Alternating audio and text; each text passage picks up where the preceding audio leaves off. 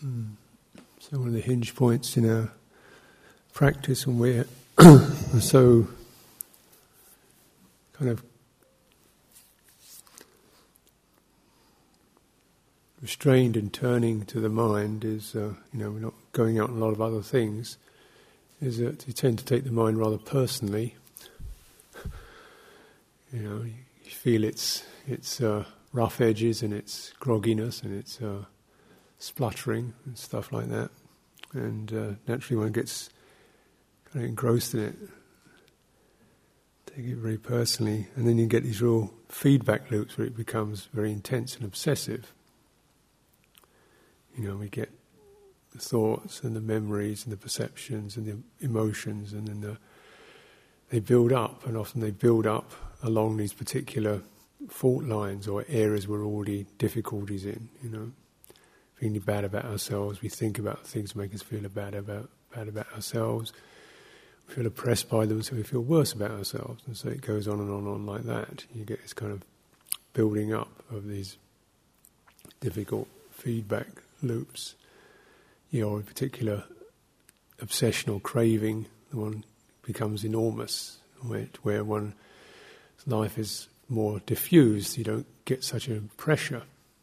And that's the big challenge of a life of restraint, isn't it? I think I felt a lot more uh, kind of balanced but f- very foggy in lay life because all my craving and aversion was sort of diffused and uh, kind of supported. But then when you come down to the raw workings of it, it suddenly seems very intense. So, yeah, it's just the mind. And we can only uh, change it or, or, come out of that for our own welfare by changing the input we have on it. Really, the fundamental input you can have when you meditate is is your own intentions. Your focus, your ability to pay attention. Know, start to be kind to yourself and so on. Pretty obvious stuff, really, but doing it begins with that sense of acceptance, the mind being like this. So you kind of create a place where at least it doesn't build up. At least it doesn't build up.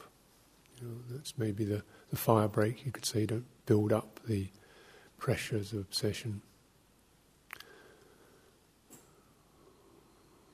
Sometimes that's it, really. But then also the possibility of really putting in some other input.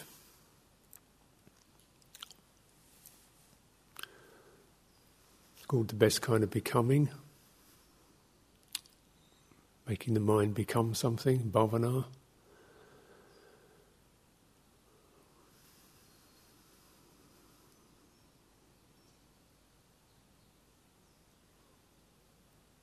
So you feel from the thinking process, you feel the energies, feel it in your body, bring yourself into your body, steady those energies in your body, those impressions, that stirred up or that brighten up the sluggish state through your body. So why we do sitting, why we develop mindfulness of body, walking, becoming more fluid, flexible, spacious, sitting, feeling the rhythm of breathing, spreading that through the body. Just going to the silence of the mind, or the, as that opens up. Mm. So these are what we cause to become, best kind of becoming. Because although you don't want to take the mind personally, still it can cause you a lot of pain and other people pain as well if we don't take responsibility for it. So there's cultivation, the Buddha said, what's for my welfare, for the welfare of others, and conducive to Nibbana.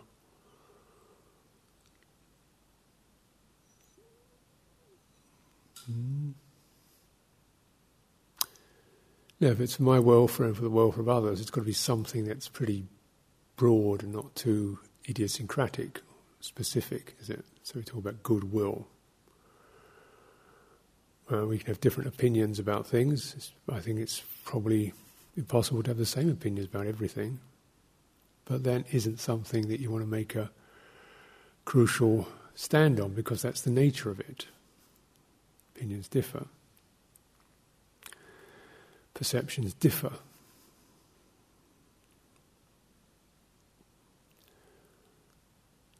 So if we hang on to those, then we may in fact feel we're getting the way we like it individually, but may not be for the welfare of others. So that what is for the welfare of others? You've got to start with that. My welfare, the welfare of others. Does it? So, so it's a very patient kind of process, generating these very broad areas of uh, empathy and spaciousness, patience, equanimity, simple clarity, non reactivity does me good, probably does other people good, conducive to nibbana. Not reacting to one's own tape loops.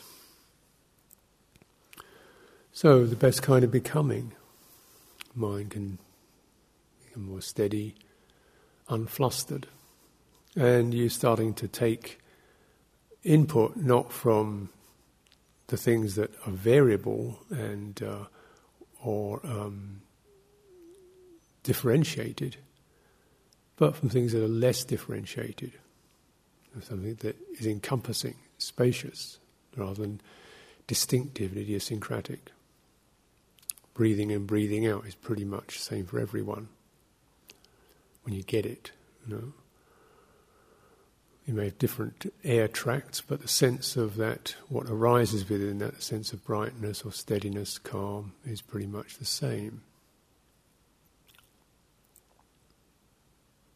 Silence is the same. Kindness is the same. So you know, you start to see what the what the mind is like in those domains.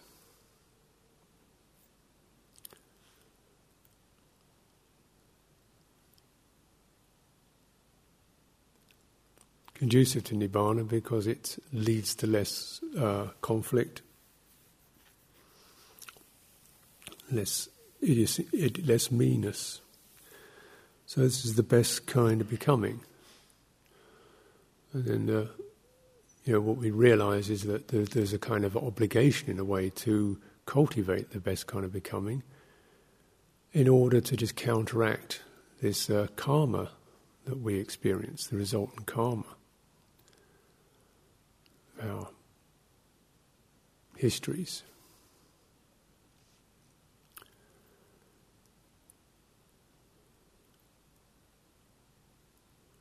Fearfulness or the self images we have.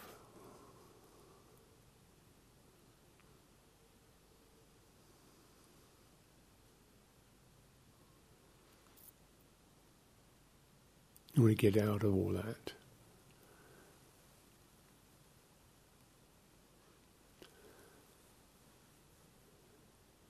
To get to those areas where you feel more strongly me. This is where the karma is, the, the places where you feel more strongly myself, you know, all that all that has with it. Our life is a kind of big sacrifice. It's holy life of our individuality. It only becomes possible because one begins to recognize something that's less differentiated actually feels better in the long run. Doesn't feel so good in the short run. But one of the qualities of, of real wisdom is being able to differentiate between what's short term interest and happiness and long term.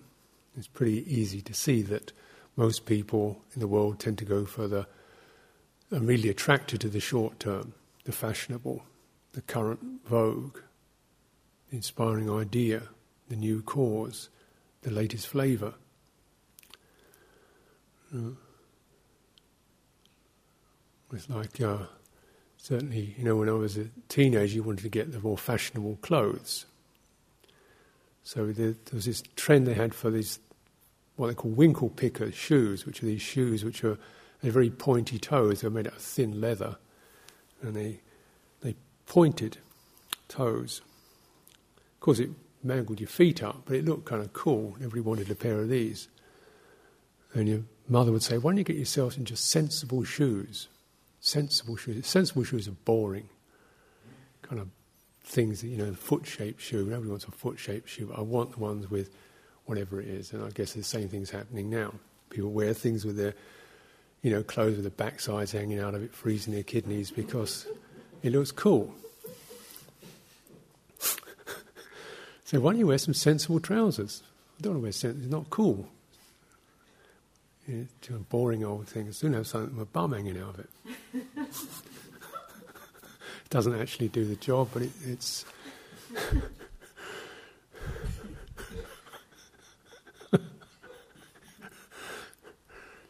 the things that people do to their bodies. So it takes a while, maybe about 50 or so, you start to think you get sensible shoes and sensible clothes. And it's like that's that's long-term wisdom. It's like that. You know, it takes a while to get to long-term wisdom because it's not particularly zappy of the recognition of well, in the long run, this is probably for my welfare. Because in the short term, it's much more interesting to have the, you know, the low-waisted trousers or the the pointy shoes. Yeah. And that kind of habit continues, doesn't it? get caught up in a particular thing of the moment. You know.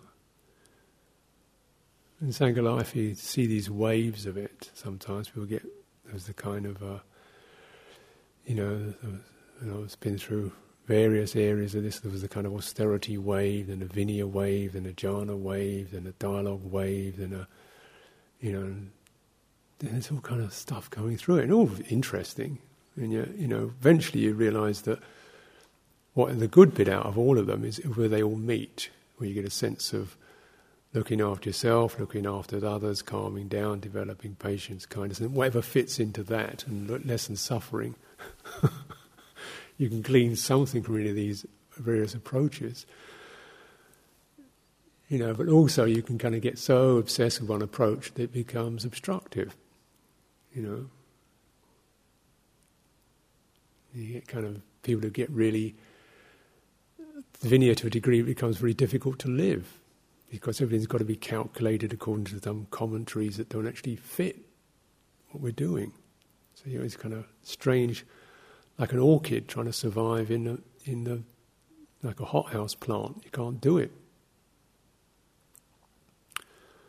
Yet you can't say the Vinaya's wrong, and yet you know when one starts to get into this kind of stricter, tighter, purer, more absolute well, you know, is that really what the Buddha wanted? I don't know. You know, often he was just making judgments of, and changing his mind in accordance with conditions that they arose.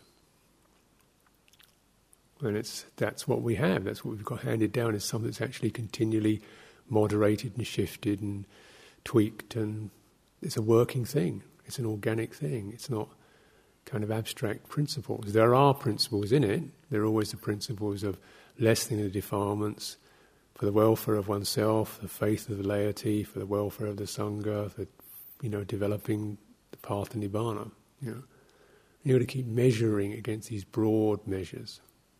Similarly with samadhi, you know, when does it become so difficult to be anywhere because it's got to be absolutely quiet and serene, and you've got to have unbroken this, that, and the other before you can thinking, well, I don't know, is it, I don't know how much suffering I want to do in order to get samadhi.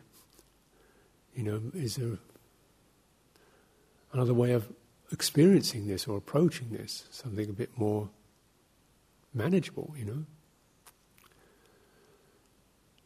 Because you, you look in the days of the Buddha, they're living out in jungles, they're living out with insects and difficult conditions. It could have been that refined, they're not living in sort of soundproof, centrally heated Dhamma halls. So, you know, You can see the kind of sense of what's really required to put into it is the patience, the equanimity, the long term, the skillful building up, the caring, the kindness. There's a whole culture that goes on to cultivate, not just the one off technique or system. Nothing wrong with techniques or system as the as the particular pointy bit of a whole broad field of approach, and you find what works. You know?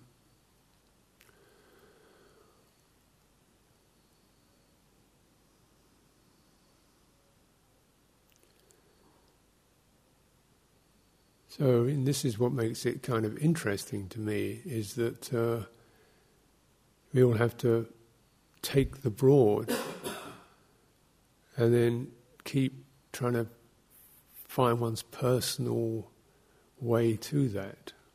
So it's an interesting mixture. It's both very personal and then it's non, it's impersonal. It's each of us individually has to find from our where we are our way out of where we are, not by denying it or cutting it off. By actually, how does this? What are the themes within that that lead out for my welfare? the welfare of others. We all have that sense, I'm sure. Nobody deliberately wants to be, you know, do something that's going to be difficult for other people, but we don't often know that. So, what is my welfare, welfare of others? What is le- leading to nibbana? That's the that's the deep wisdom. That's the long term thing that you find out, making the mistakes, finding out, erring this way, erring that way, checking it, counterbalancing it, finding out. How is this going to work for me? The best kind of becoming is regarded as a very, in, you know, in personal thing, specific thing. What works for you? And then we also recognize that, uh, you know, whatever has become is just that. It's just the mind. When it's gone quiet, it's just the mind gone quiet. When it's bright, it's just the mind that's gone bright. When it's agitated, it's just the mind that's agitated. It's just mind states. And through that, through the range of it, through being with the whole range of it, and getting less emotionally bound up with it and bonded to it, there is a, a deepening and a stepping back and a, and a descent, you might say, into the unconditioned. an opening to that.